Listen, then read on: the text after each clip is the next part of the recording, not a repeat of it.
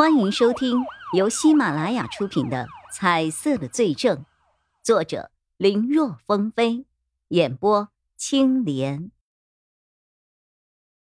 都不知道该怎么感谢你啊！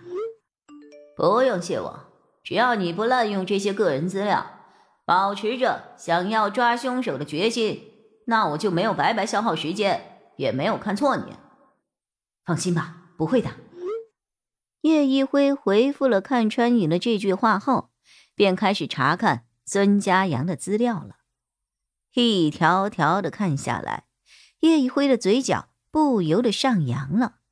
孙家阳和何君染都不是 A、B 市的本地人，一般来说，在家乡城市上的大学，毕业在临近城市找个工作可能性会更高一些。何君染因为要跟着郑先生。所以落户在了 A、B 市，这可以理解。孙家阳毕业之后，先是选择了距离 A、B 市最远的一座城市工作，在经过了一番创业之后，两年前突然来到了 A、B 市，还在这里成立了一家公司，当上了老板。从一开始明显的想要逃离何君染，到突然的拉近距离。孙家阳的心里一定是发生了什么变化。这个人现在就住在 A、B 市中，不过具体现在住在哪儿不太确定。这个人名下的房产可真不少。刚才让叶一辉笑出来的是，他发现这个人名下有一套墨染名苑的别墅。他调出了别墅的建筑分布图，和孙家阳名下的别墅编号一对比，位置。就在何君染住的房子的后面，两栋别墅仅隔了一条能够容纳两车并行的路。虽然两个人闹掰了，但毕竟曾经甜蜜到谈婚论嫁。何君染又把孙家阳的照片给画了出来，证明对于过往的情感还是有很深的记忆的。这种情况下，又如此近的距离。要说两个人没有接触过，叶一辉是不太相信的。除此以外，在资料里还有一个信息也引起了叶一辉的注意：这个孙家阳所成立的公司，同样也是一个半导体公司。这一点和郑先生经营的范围一样，哈，也不知道是巧合还是什么。至于孙家阳是否和案子有关系，这一点暂时不好说，一切只是他个人的猜想而已。好在他现在的眼睛能够看到颜色，有没有关联，去看看就知道了。叶一辉如此想着，起身就要出门，人刚站起来，又坐了回去。现在快凌晨两点了，还是等明天早上吧。呃，算了。还是现在就去看看吧。一想到明天一大早还要出勤呢，指不定下次什么时候才有空呢。叶一辉觉得还是趁有时间去一趟的好，反正离他家也不算太远，打车也就半个小时就到了。即便没有收获，也好过在心里惦记着一晚上也休息不好啊。想着，叶一辉就去冲了一个热水澡。让疲倦的身体放松了一下，然后换了一身衣服就离开了家。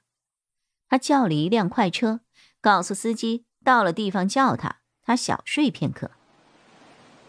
这里是这里，迷迷糊糊间，叶一辉感觉车好像停了下来，他勉强睁开眼。眼神朦胧的张望了一下四周，发现周围黑乎乎的，只有不远处的一个缝隙里照射出了一缕刺眼的白光。师傅，到了吗？叶一辉问了句，就要起身，却发现自己像是被什么重物压着一样。身体根本没有办法坐起来，只能够朝两侧扭动。胳膊和腿倒是能够稍微抬起一点，但估计也就是十几厘米的样子吧。再往上，就碰到了一个坚硬的东西，也不知道是什么。叶一辉感觉整个人有一种很憋屈的感觉，就像是被关在了箱子里一样。他心下一惊，莫非是自己打了黑车？这是被囚禁起来了吗？想换赎金吗？此时视线的模糊渐渐消散，借着不远处缝隙透来的光亮，叶一辉看清了周围的样子。他不由得一怔，这地方并不是什么箱子，而是一个他十分熟悉的地方。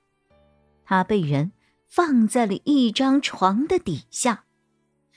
那缝隙其实是一扇屋门，光亮是从屋外的房间投射进来的。还没有等叶一辉明白过来，为什么他会被司机师傅弄到这种地方。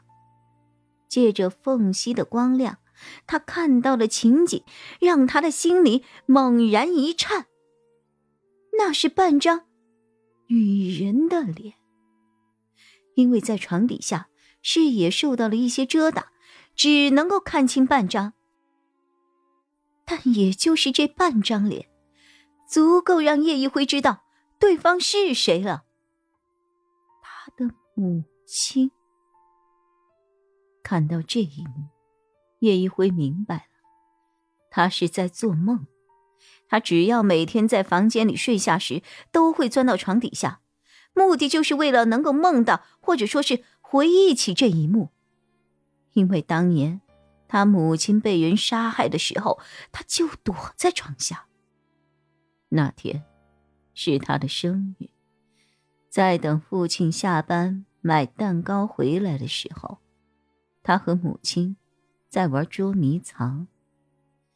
平日里，大人是不允许他钻床底的，那里的灰会把衣服弄脏。那天，他玩嗨了，为了不让母亲发现他躲在什么地方，他就直接钻到了床底下。